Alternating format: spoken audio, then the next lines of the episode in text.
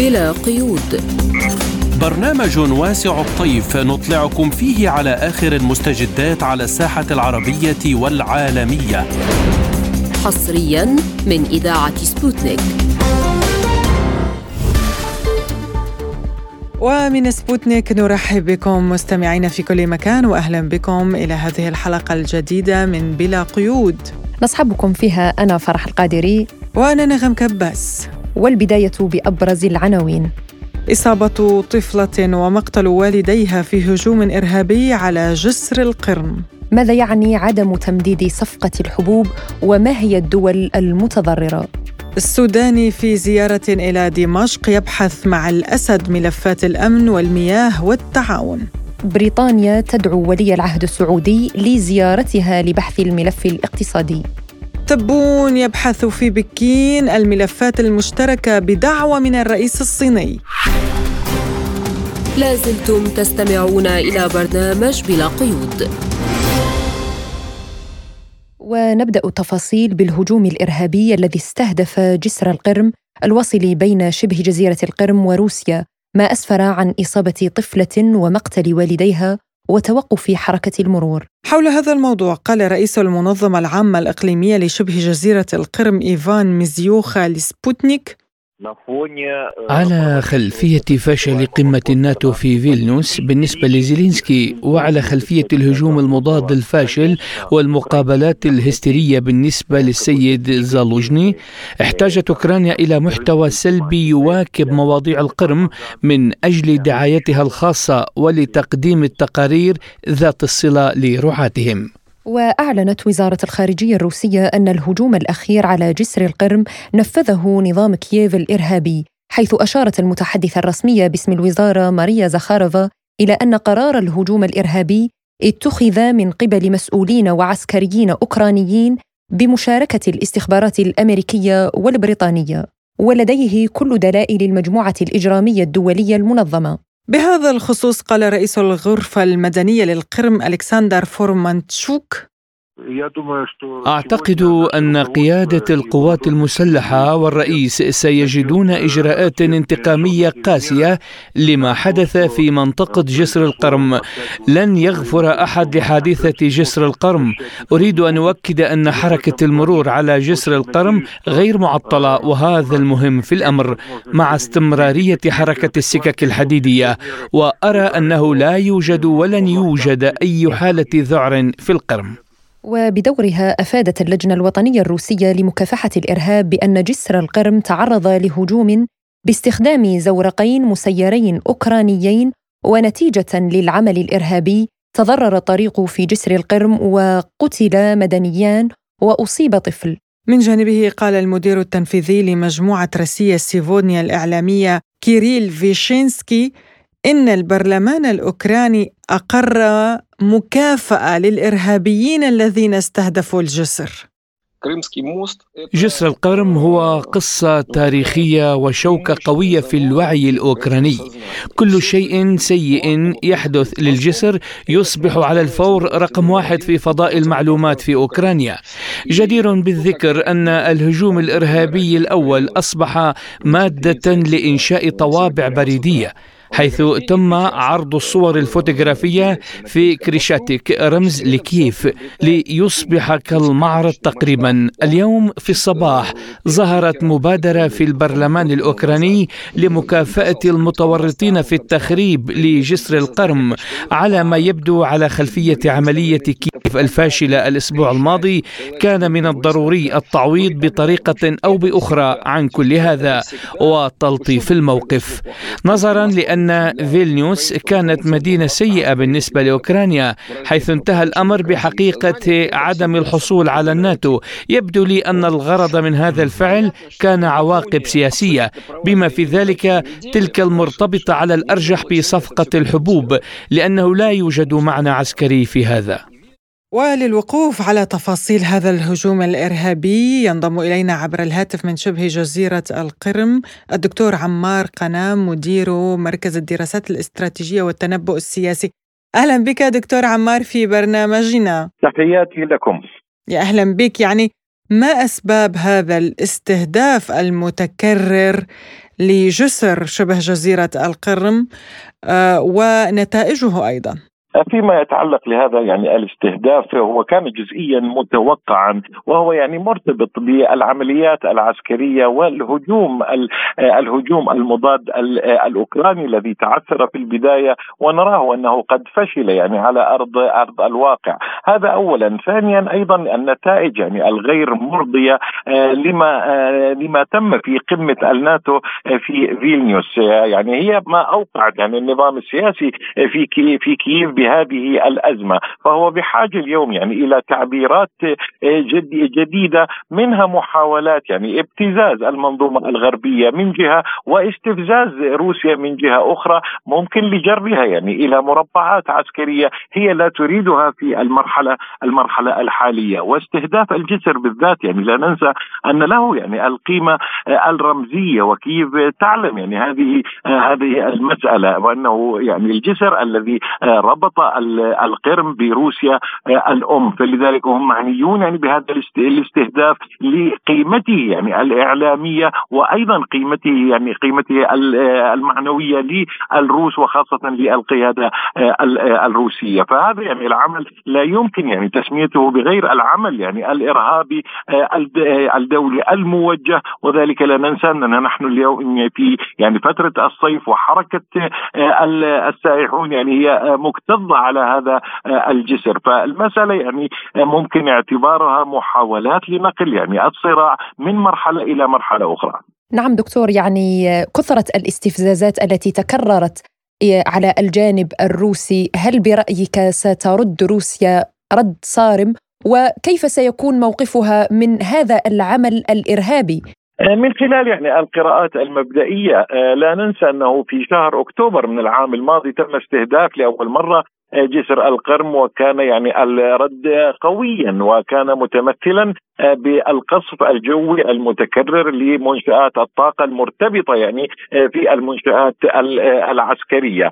استمعنا يعني اليوم لتصريحات بيسكوف الناطق الرسمي باسم الكرمل ويعني يصرح بأن استمرار يعني أو تحقيق أهداف العملية العسكرية هو يعني من هذه الردود. هناك الكثير يعني من الفرضيات حول يعني كيفية يعني الرد. ممكن أن يكون هناك هجوما يعني مضادا روسيا. استهداف مراكز يعني القرار السياسي في كييف. استهداف ممكن القول يعني منشآت أخرى أو قطاعات يعني على سبيل المثال قطاع المواصلات. لكن يعني لغاية اليوم لا يوجد لدينا يعني تأكيدات حول يعني كيفية أو فحوى يعني الرد الروسي. لكن ما لا شك فيه سيكون يعني ردا موجعا لقوات قوات كييف. وأيضا لمن أيد هذا التوجه الارهابي لجسر القدس نعم دكتور أيضا يعني هذا الاستهداف للمدنيين هو آه، حسب القانون الدولي آه، عمل إرهابي لأنه آه، أصيبت طفلة وقتل والديها للأسف الشديد. فنحن اليوم أمام منظومة دولية بدلا من أن آه، تدين الإرهاب هي تشجع نظام كييف على ارتكابه. وأيضا نحن أمام هذه المنظومة التي أصبحت راعية للإرهاب في أكثر من منطقة في العالم وليس فقط آه، في أوكرانيا. يعني بدلا من أن تحافظ على السلم والأمن العالميين. نعم يعني هذه من المفارقات الكبيرة باعتقادي والإخطاء الاستراتيجية التي وقعت فيها المنظومة الغربية بازدواجيه يعني معاييرها اولا وتهاوي منظومتها آه، القيمية. آه، حتى يعني مسألة ليس فقط استهداف يعني مدنيين لكن استهداف الجسور بحد ذاته يعتبر آه، من جرائم الحرب. رأينا في أكتوبر الع... أكتوبر في أكتوبر من العام الماضي أنه لم يعني ولا أي دولة غربية أدانت يعني هذا آه، الفعل من قبل كييف وصرحت بأنه غير معروف يعني من هو الذي استهدف هذا الجسر. لكن قبل أسبوع لا ننسى أن مساعدة وزير وزير الدفاع الأوكراني أن مليار قد يعني صرحت رسميا بان قوات كييف الأمنية والعسكرية هي من استهدفت في أكتوبر من العام الماضي هذا الجسر. وأيضا يعني لم نسمع أي إدانات. المسألة هنا هي مرتبطة باعتقادي ليس يعني بالمفهوم يعني الأخلاقي والذي قد تجردوا منه لكن بمعادلة يعني بمعادلة أو معادلات سياسية من خلال توظيف يعني أوكرانيا لتمرير المصالح آه، الغربية آه، الجيوستراتيجية وعلى رأسها يعني مصالح الولايات المتحدة، اليوم هم غير آبهون يعني بأي بأي مسألة لها علاقة يعني في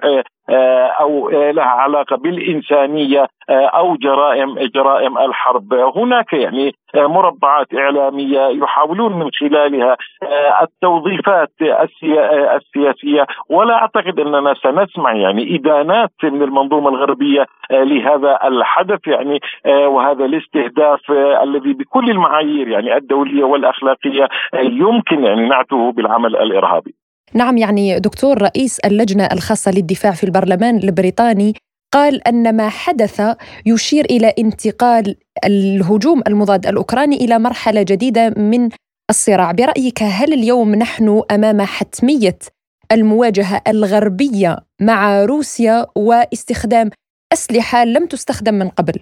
فيما يتعلق يعني بتغيير نمط الهجوم المضاد لا توافق يعني تماما مع هذا الطرح لأنه لدينا يعني معلومات ومعطيات تفيد بأن آه، كل نتائج يعني ومخرجات هذا الهجوم المضاد هي قد فشلت. ما نراه اليوم يعني وحتى البارحة من استهداف مدينة سيفاستوبول بالزوارق الانتحارية والمسيرات ما هو إلا فقط جزءا من الإفلاس يعني السياسي للمنظومة آه، الغربية آه، من جهة وعدم وجود خيارات أخرى لكييف لاستمرارها بهذه هذه العملية وهي التضحية يعني بالكامل يعني الإفلاس يدفع بهم دكتور لاستهداف المدنيين والأطفال والمارة والسيارات وحتى الصحفيين يعني كما تعلم آه، كان هناك محاولة لاغتيال أيضا رئيسة تحرير آه، روسيا سيفودنيا مارغريتا سيمونيان.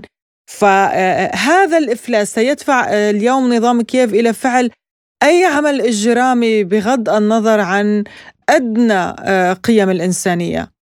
باعتقادي نعم ويمكن التأكيد والخبرة يعني هي موجودة آه، لديهم. وأيضا الدعم الغربي الأمريكي لمثل هذه الممارسات رأيناه يعني من خلال التاريخ من خلال ممارسات الأمريكية في أكثر من من منطقة ومن ممارسات يعني ممارسات آه، النخبة السياسية آه، في كييف يعني. وعندما نتحدث يعني عن هذه المادة فكيف يصنف يعني آه، تصنف مسألة إرسال قذائف عنقودية إلى القوات الأوكرانية؟ اليوم يعني نحن أمام هذه المصالح الجيوستراتيجية الأمريكية والتي هي مستعدة يعني للتضحية بكل ما تملك لتحقيق يعني آه، هدف سياسي معين وهو آه، آه، عدم إعطاء النصر الاستراتيجي لروسيا والتأكيد على النصر العسكري لأوكرانيا في هذه العملية، هذا كله يعني يأتي أيضا جزءا من التعبيرات، التعبيرات إنه لا يوجد هناك خيار سياسي لديهم، تداخلت اليوم الملفات، الملف الأوكراني وهذه الأزمة مع ملفات الملفات الانتخابية آه، الرئاسية في الولايات آه، في الولايات المتحدة، المنظومة الغربية آه، هي أيضا يعني قد تورطت ونرى الحس يعني القومي الأحزاب اليمينية تتصاعد اليوم لدينا حالة يعني تختلف تماما عما كانت به عند بداية هذه هذه الأزمة.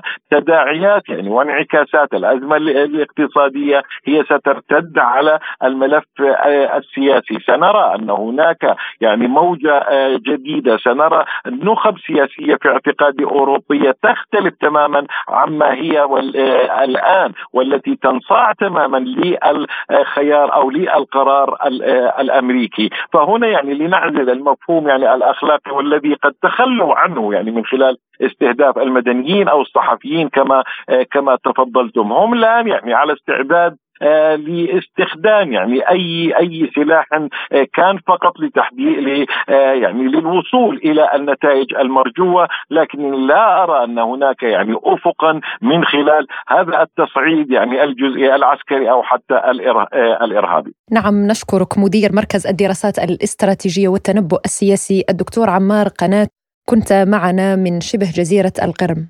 شكرا لكم. لازلتم تستمعون إلى برنامج بلا قيود. وإلى ملفنا التالي وإعلان روسيا عدم تمديد صفقة الحبوب إن لم يتم الإيفاء بالبند الروسي إذ قال المتحدث باسم الرئاسة الروسية ديمتري بسكوف إن الاتفاقات بشأن صفقة الحبوب قد تم إنهاؤها بالفعل وإيقافها وستعود روسيا على الفور إلى تنفيذها بعد استيفاء الجزء الروسي من الشروط لم تعد اتفاقيات البحر الأسود سارية المفعول. وكما قال الرئيس الروسي سابقا فأن الموعد النهائي هو السابع عشر من يوليو تموز. لسوء الحظ لم يتم تنفيذ الجزء المتعلق بروسيا من الاتفاقيات لذلك تم إنهاء الصفقة. وبعد انسحاب روسيا من مبادرة الحبوب عبر البحر الأسود ارتفعت العقود الآجلة للقمح بنسبة 4.2% ولمعرفة نتائج عدم تمديد صفقة الحبوب ينضم إلينا عبر الهاتف من القاهرة الخبير الاقتصادي الدكتور عبد النبي عبد المطلب. أهلا بك دكتور عبر أثير راديو سبوتنيك. أهلا وسهلا بك. يا أهلا بك. يعني روسيا نهت القضية والجدل وقالت بأن الصفقة صفقة الحبوب لن تمدد. برأيك كيف سيكون تأثير ذلك على العالم وخاصة على الدول الفقيرة؟ يعني آه، بمجرد الإعلان عن عدم تمديد الاتفاق ارتفعت أسعار الذرة على وجه التحديد بنسبة تزيد عن 5% حوالي 65 آه، سنت للبوشر الواحد أيضا القمح ارتفع بنسبة 3% صحيح القمح له آه، فترة في ارتفاعات لكن بمجرد الإعلان ارتفعت الأسعار بنسبة تقترب من 5% خلال ساعتين فقط. فأنا في اعتقادي أن يعني إذا استمرت روسيا على موقفها آه، من أنها لن تجدد هذا الاتفاق فنحن أمام عودة للأوضاع الكارثية التي كانت موجودة في آه، مارس وأبريل ومايو من عام 2022 وأعتقد أن يعني الفقراء على مستوى العالم كانت معاناتهم جراء ارتفاع أسعار الخبز كبيرة وواضحة. يعني ربما نحن في مصر كنا أكثر الناس تضررا وأكثر الناس احساسا بهذا الأمر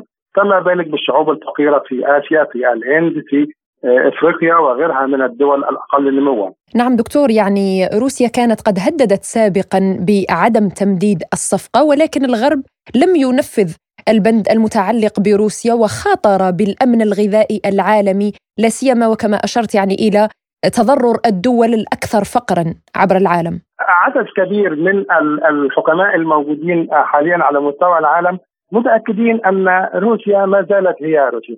بتمتلك نوع من الالتزام نوع من الواجبات تجاه الدول الفقيرة يعني كما كانت طوال عمرها. ومن هنا كان هناك اعتقاد راسخ عند آه، من يدير الأمور على مستوى العالم بأنه في النهاية آه، يعني لن تقبل آه، روسيا لن يقبل الرئيس بوتين. أن يكون هو من سبب مجاعة للعالم. ولذلك كان هناك لديهم آه، يعني اعتقادات مؤكدة بأن روسيا في النهاية ستخضع. آه، يعني ليست تخضع ليست تخضع بل نقول أنها لن تتخلى عن واجباتها والتزاماتها آه، تجاه الشعوب الفقيرة وسوف تجدد الاتفاق.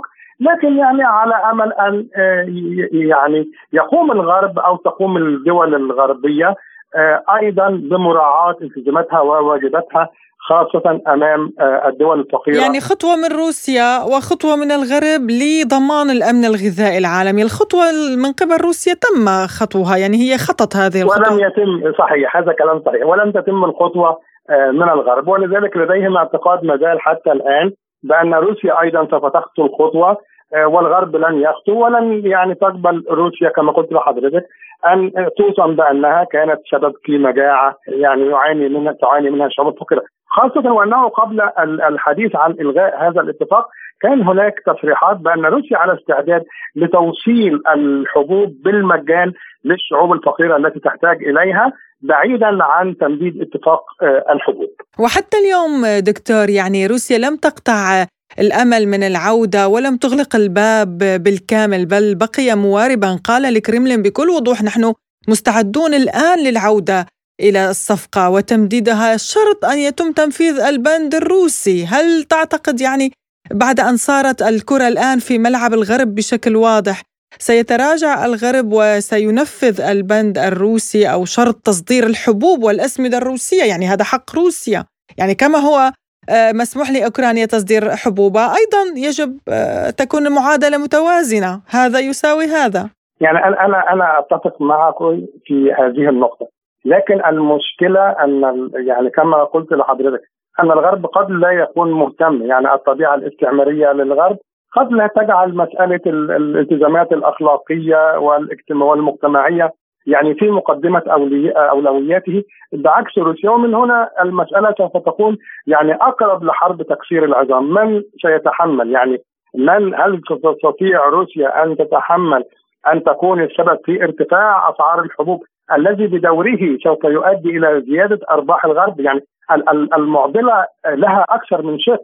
إذا لم تمدد روسيا الاتفاق فمعنى ذلك جوع الفقراء هذا أمر مؤكد. لكن على المستوى على الجانب الآخر هو ارتفاع أسعار الحبوب والمحاصيل الغذائية. وجزء من يعني الأرباح التي سوف تتأتى على حساب الفقراء سوف تذهب إلى خزائن رجال الأعمال الموجودين في الغرب.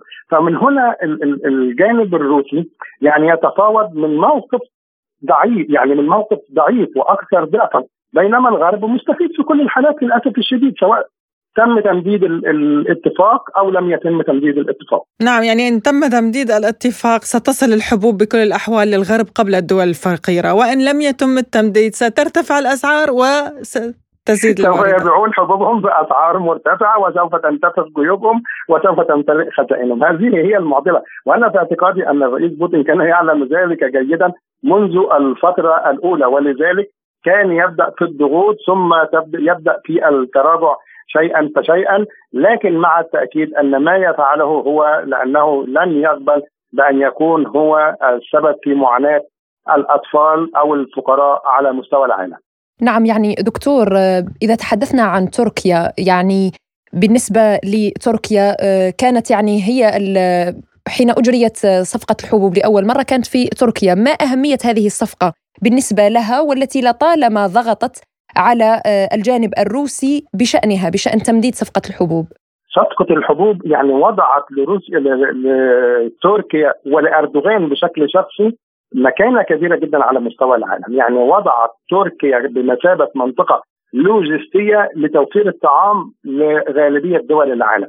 ووضعت الرئيس التركي رجب طيب أردوغان في شكل المناظر من أجل حقوق الإنسان ومن أجل توصيل الغذاء إلى مستحقيه.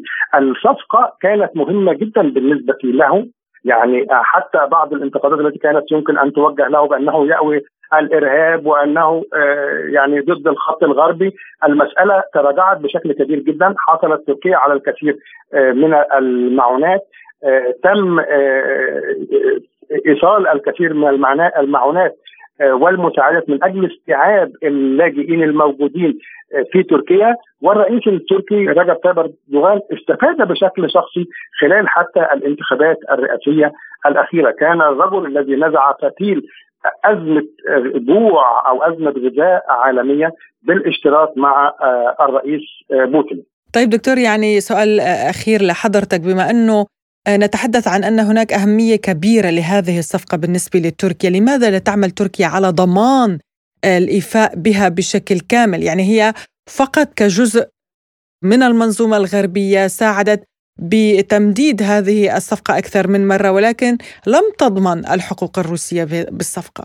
يعني لنكن واضحين وصرحاء يعني نحن في البداية وفي النهاية شرقيون وعرب. نتحدث صحيح في إذاعة يعني لروسيا لكن نحن نفهم الأمور جيدا.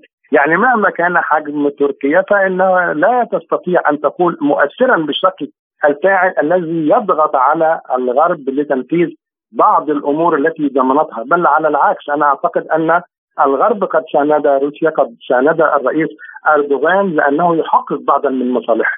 إذا تعارضت المصالح آه، سواء الشخصية بشكل شخصي للرئيس أردوغان أو القومية والدولية لتركيا آه، مع المصالح الغربية أنا أعتقد أنه سوف يتم التضحية بالرئيس أردوغان نفسه وبالمصالح التركية نفسها وسوف نعود تعود نغمة اتهام تركيا بإيواء الإرهاب ومساعدة الإرهابيين وتصدير الإرهاب إلى دول أوروبا. فمهما كان يعني الزخم الذي تعيشه تركيا حاليا فمرده أن ال ال يعني الدور الذي تقوم به هو بشكل كبير جدا يتوائم مع مصالح الغرب.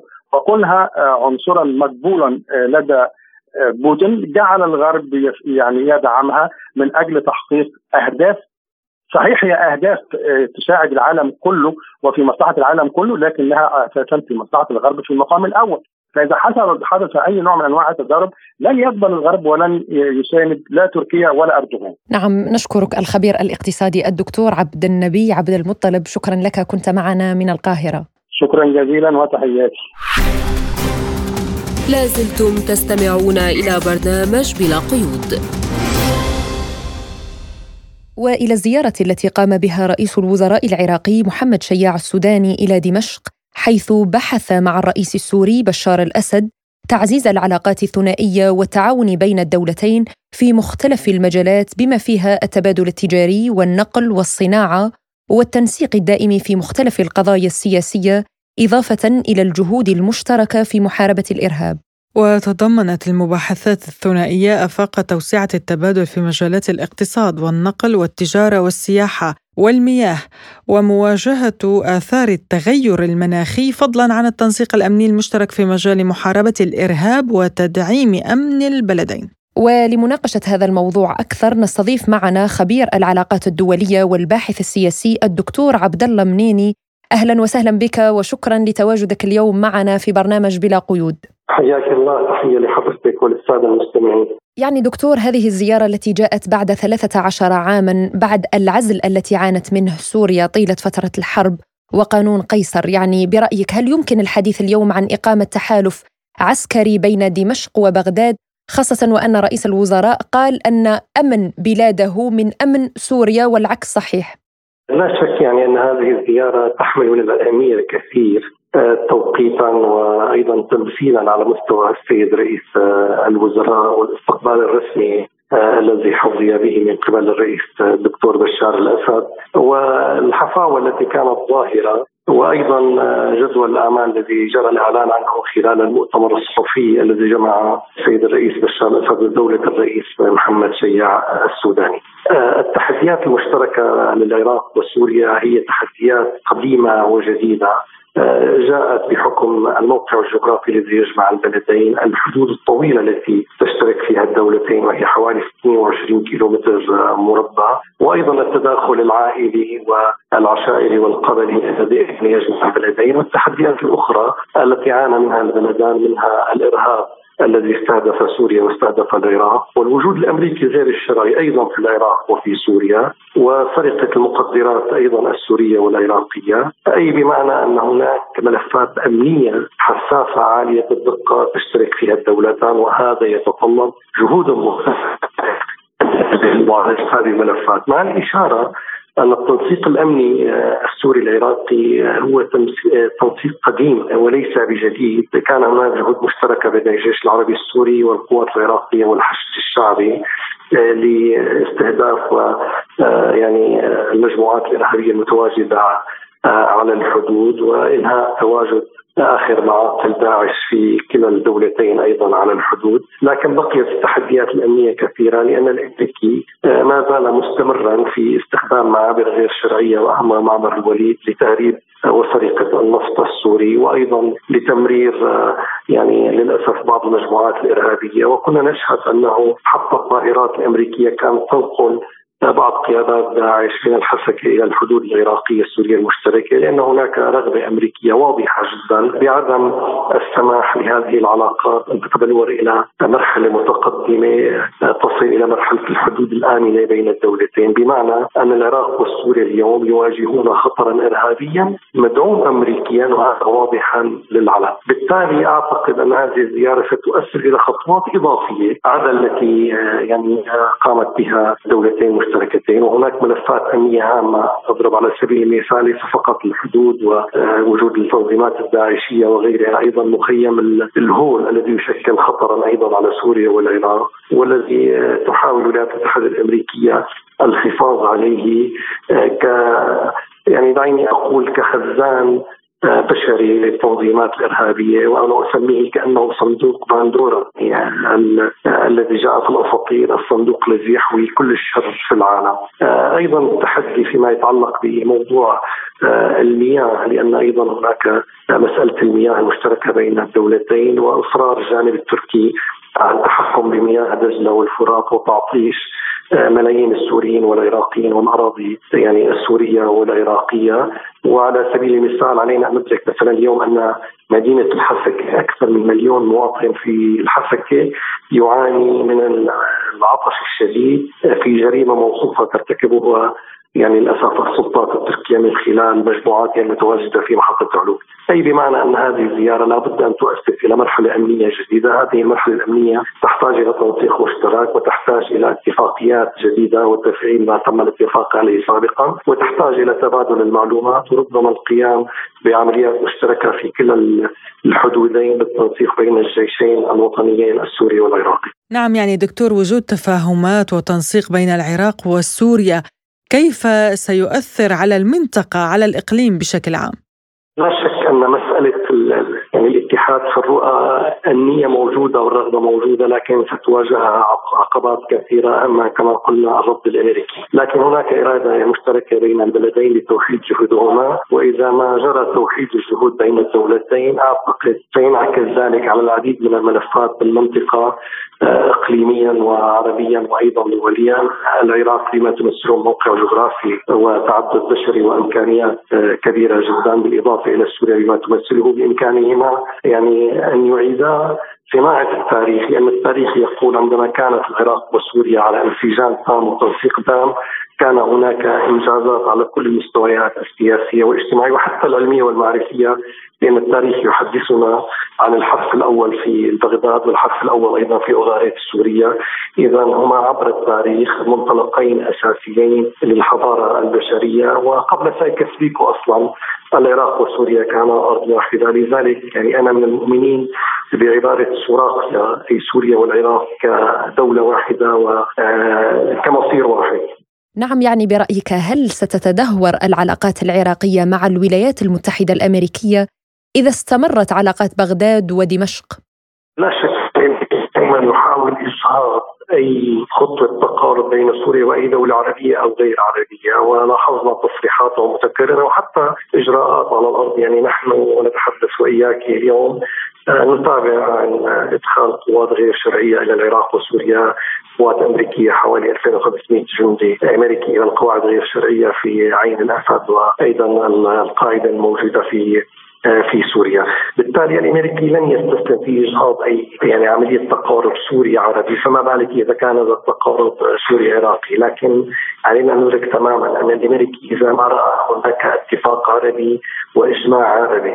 على دعم سوريا والوقوف إلى جانبها لا يستطيع الامريكي أن يتحدى هذه الإرادة العربية لانها آه، يعني تتعارض مع مصالحه في المنطقة، الامريكي دائما يحاول استعراض القوى، يحاول اجهاض أي آه، عملية نشر سلام في أي منطقة بالعالم، نحن نرى الامريكي للأسف يعني يعطل أي جهود للحل، ولا سبيل المثال ما يجري في أوكرانيا، الامريكي هو يسعر آه، النار ويزود النظام الأوكراني بالقنابل العنقودية التي ممنوعة دوليا، أي بمعنى الامريكي في كل ملفاته ولا يبحث عن السلام والاستقرار، طبيعة الامريكي أنه يعيش على الفوضى وفي الفوضى، وبالتالي علينا أن ندرك أن هذه الخطوة التي قامت بها العراق خطوة تسجل لرئيس الوزراء العراقي إن فيها تحدي للأمريكي وهذا التحدي إذا ما قوبل بجهود على الأرض وبإجماع عربي أعتقد سيحقق شيئا ملموسا ينعكس على شعوب المنطقة. يعني برأيك آه، وجود تكتل سوري عراقي تعاون بين بغداد ودمشق هل سيؤدي إلى آه، قوة آه، أكثر في آه، الدول العربية في التكتل العربي في العلاقات العربية آه، العراقية السورية.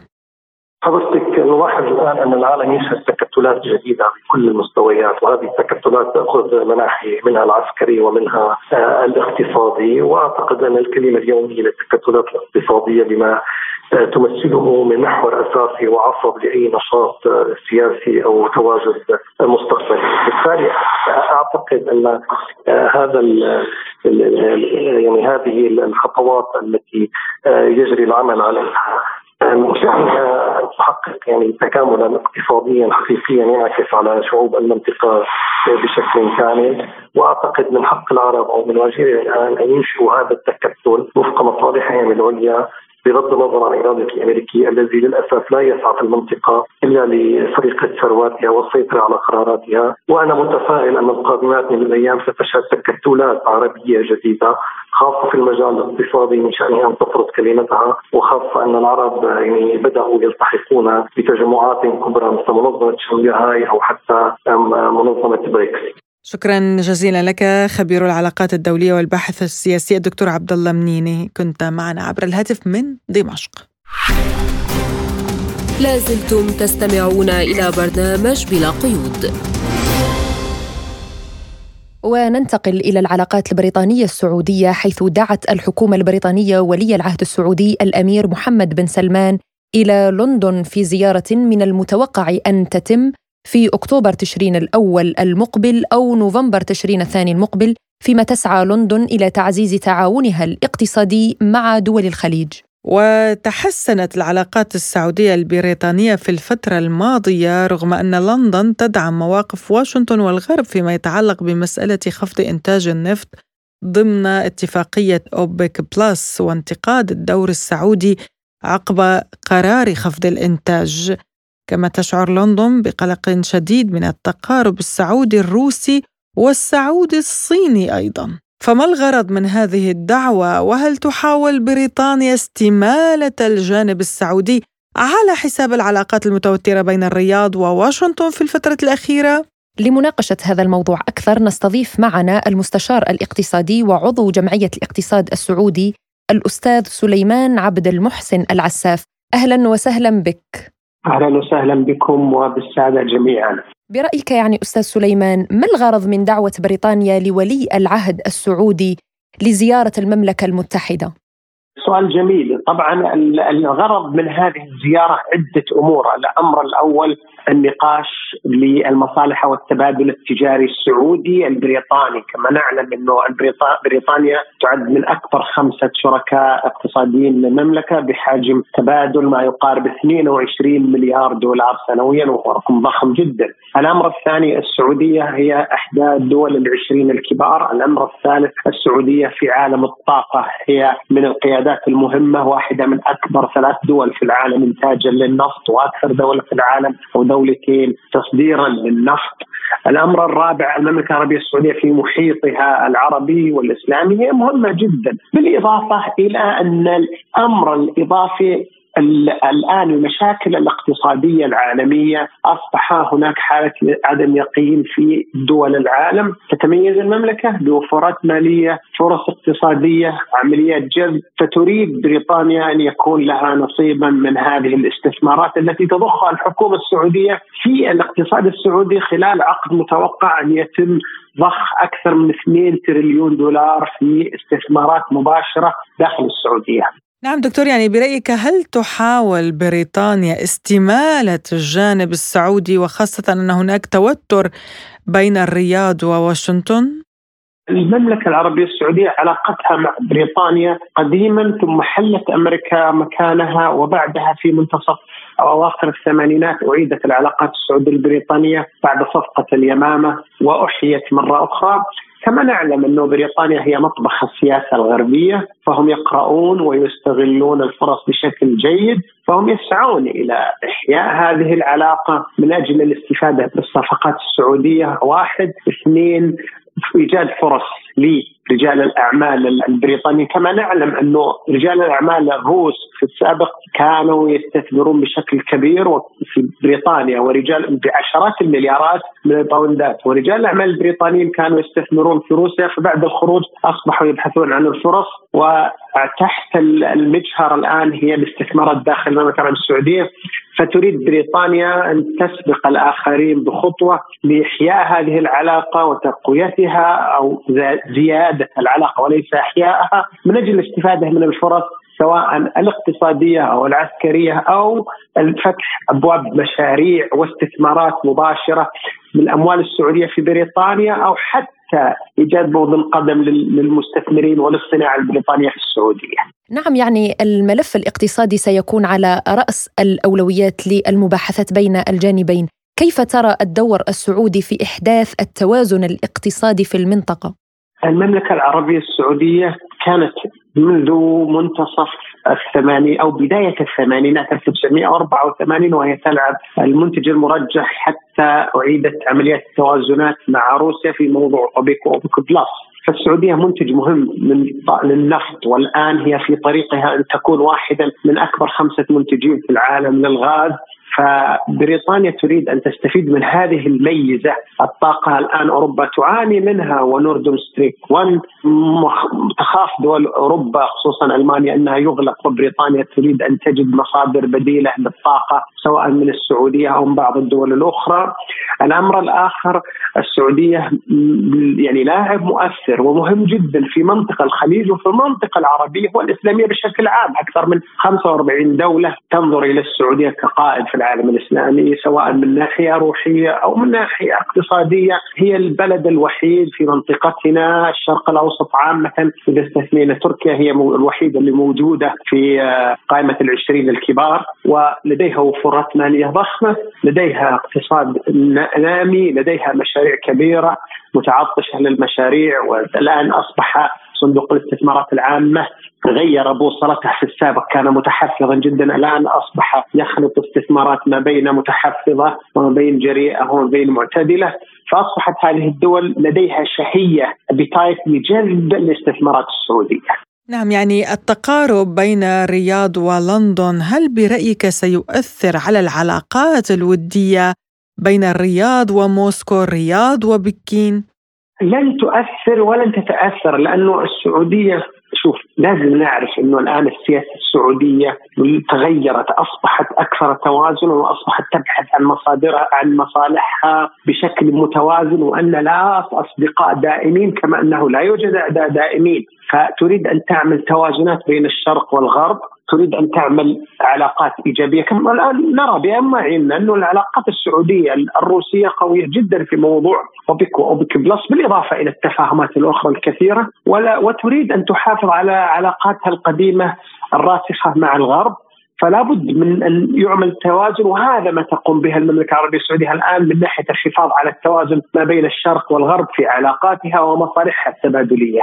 نعم يعني في سؤال أخير هل هذا يدخل ضمن الخطة الاستراتيجية التي تعتمدها الرياض لرؤية 2030؟ هي هي ليست للرؤية 2030 إنما هي رؤية استراتيجية للعلاقات المستقبلية للمملكة العربية السعودية، السعودية لن تتكئ على على صديق واحد أو داعم واحد كما كان في السابق أصبحت الآن تعمل توازنات بمصالحها العامة. المستشار الاقتصادي وعضو جمعية الاقتصاد السعودي سليمان عبد المحسن العساف شكرا لك على هذه المداخلة. لازلتم تستمعون إلى برنامج بلا قيود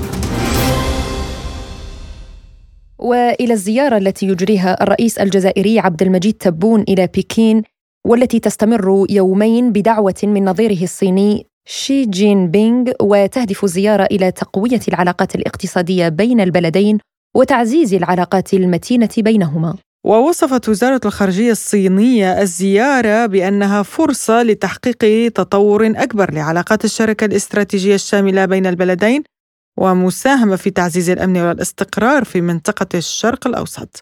فهل ستحمل هذه الزيارة فرصة للجزائر بتسريع انضمامها إلى حلف البريكس وما دلالات وأهداف هذه الزيارة في هذا التوقيت. لمناقشة هذا الموضوع أكثر نستضيف معنا من الجزائر الخبير الاقتصادي وأستاذ العلوم الاقتصادية بجامعة الجزائر البروفيسور مراد كواشي.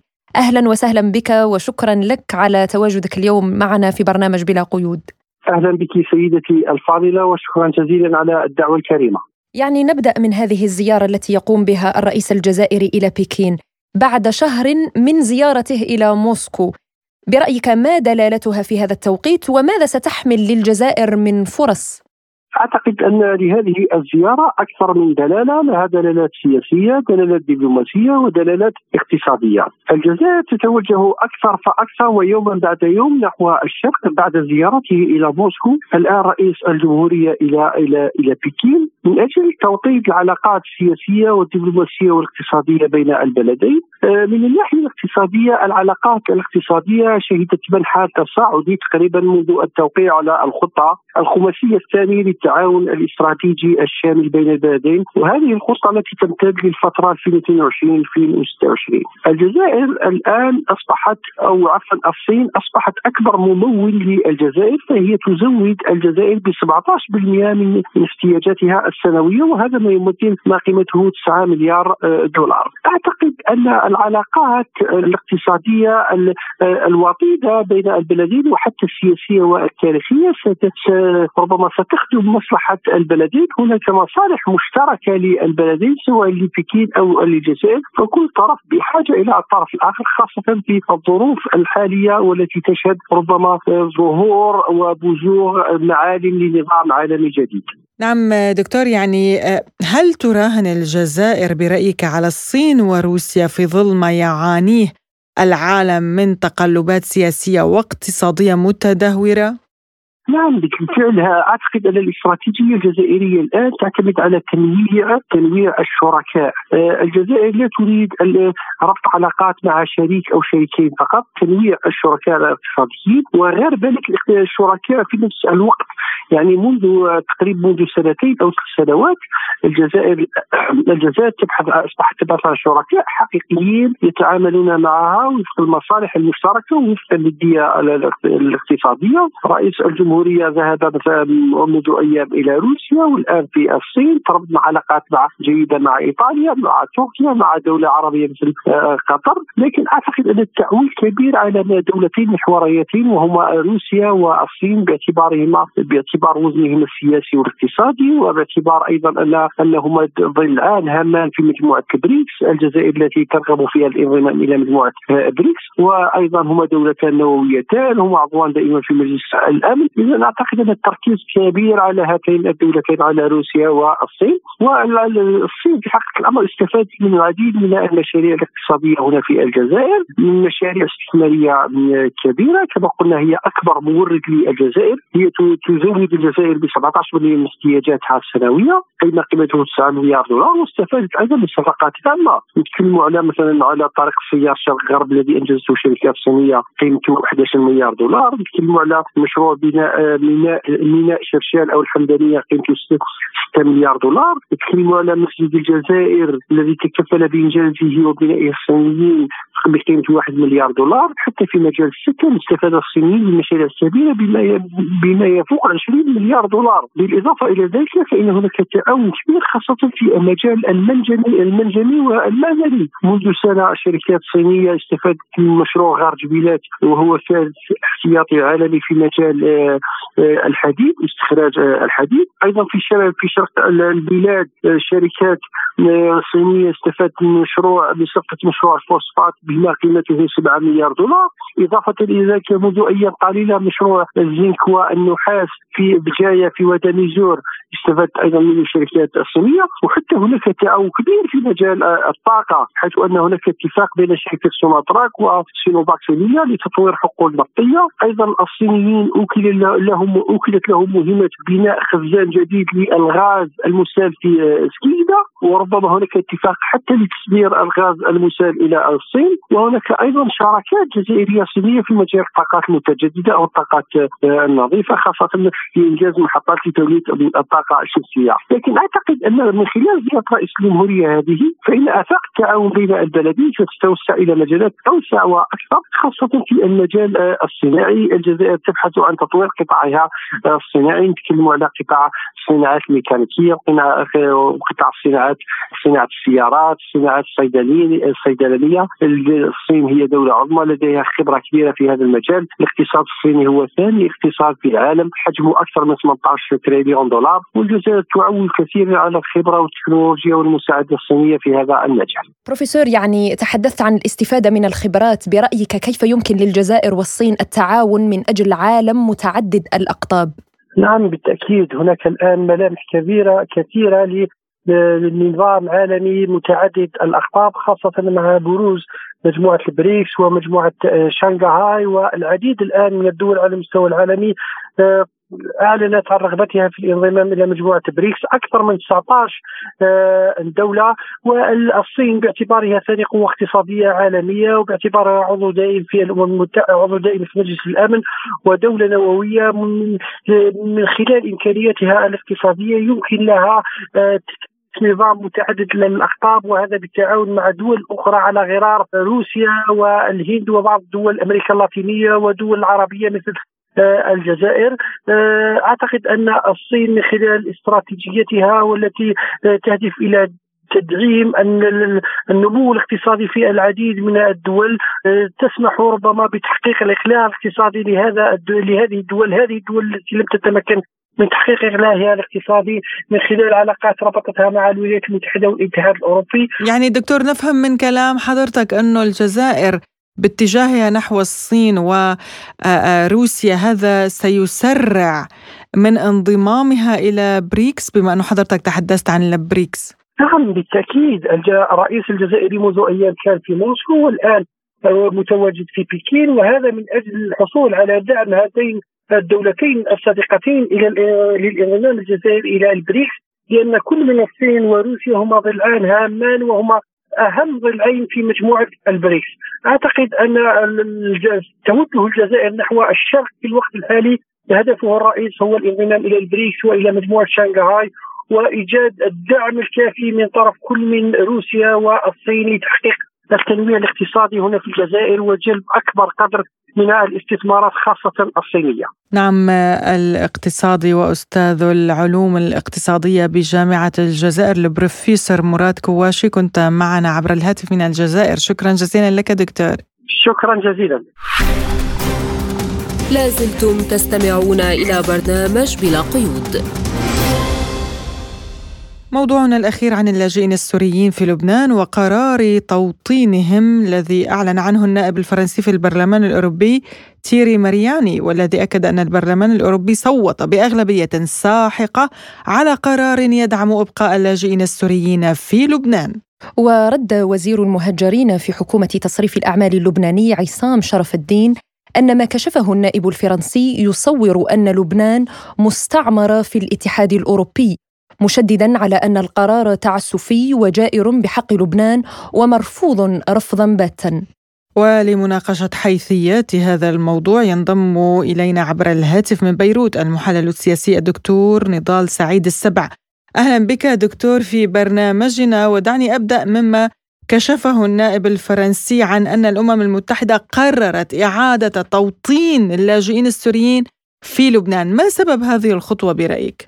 اولا يعني هذا القرار هو قرار جائر وهو تدخل بشؤون لبنان الداخلية، أنا بتقديري الشخصي إنه الغربيين ربما يوجهون رسالة للحكومة اللبنانية مفادها بعدم إقامة اتصال مع الحكومة السورية خاصة بظل الانفراج الإقليمي والانفتاح السعودي على انفتاح السعودي الإماراتي على سوريا، كان هناك رغبة عند الجانب اللبناني لاستئناف العلاقات ووضع العلاقات اللبنانية السورية في إطارها الصحيح، أنا بتقديري إنه هذا التدخل الغربي الفظ ربما يعني آه، دفع الحكومة اللبنانية إلى يعني وقف آه، الاندفاع باتجاه إقامة العلاقات مع سوريا، كان الوزير عبد الله أبو حبيب ينوي آه، يعني التوجه إلى سوريا على رأس وفد كبير من الخارجية والوزارات المعنية بملف اللاجئين لمعالجة هذا الموضوع، ولكن بعد القرار الأوروبي يبدو أنه الوزير عبد الله أبو حبيب يعني تراجع عن هذا الأمر.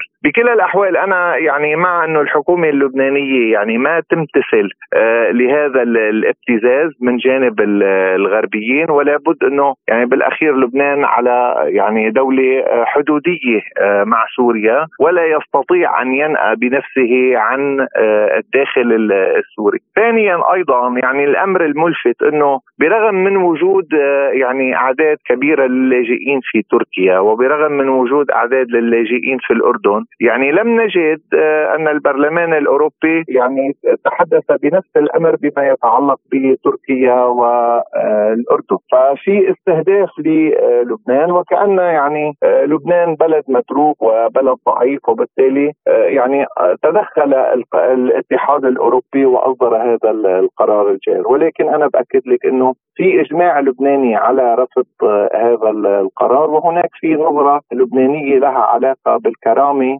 وإنه في يعني أيضا آه، نظرة استعلائية من قبل الأوروبيين آه، يتعلق بلبنان. نعم يعني برأيك لماذا يدعم الغرب سياسة التوطين في لبنان ويتجاهل في نفس الوقت مشاكل اللاجئين السوريين في تركيا؟ أكثر من ذلك نحن على مدى طول السنوات كانت كان الغربيين عمليا يدفعون للحكومة التركية من دفعوا مليارات الدولارات من أجل يعني منع اللاجئين من الوصول إلى أوروبا في حين أن الحكومة اللبنانية والدولة اللبنانية لم تحصل على أموال يعني طبعا حصلت على أموال ولكن ليس بمقدار آه الذي وصل إلى آه تركيا. وبرغم من هيك يعني آه لبنان يعني لم يمارس تصرفات أنا عم بحكي من ناحية الدولة لم يمارس تصرفات جائرة بحق اللاجئين. الحل اليوم عمليا في ظل يعني هذا القرار الأوروبي أن تبادر الحكومة اللبنانية إلى التواصل مع الحكومة السورية.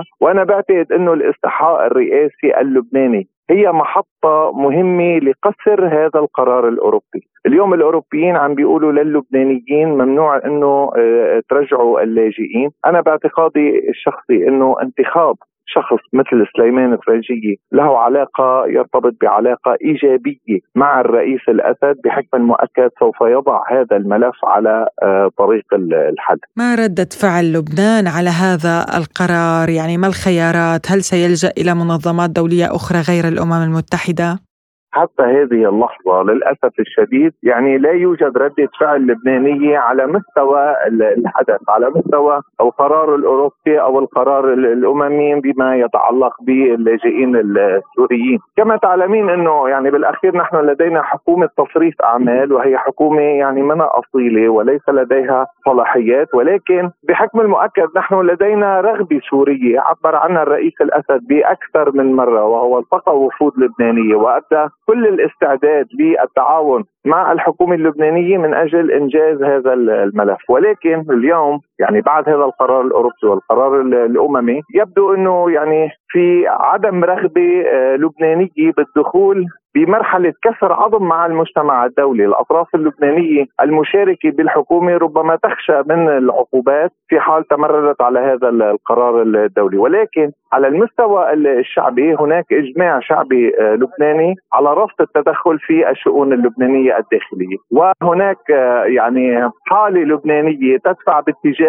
التفاهم مع الحكومة السورية من أجل العودة الآمنة والطوعية للاجئين السوريين. ولكن أيضا هذا يستدعي تدعي من المجتمع الدولي يعني إعادة أعمار سوريا خاصة أنه هذا المجتمع الدولي الأوروبيين ساهموا بتدمير سوريا.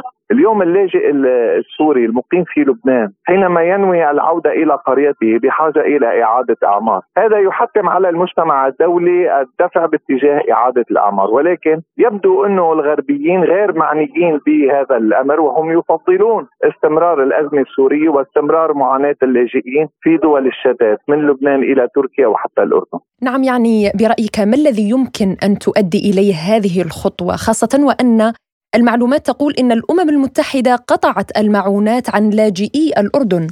يعني قطع المعونات عن اللاجئين بالأردن سوف يفاقم الأزمة الاقتصادية للاجئين المقيمين في الأردن وهذا طبعا حيدفع أيضا الحكومة الأردنية لكسر هذا القرار والتعاون مع الحكومة السورية.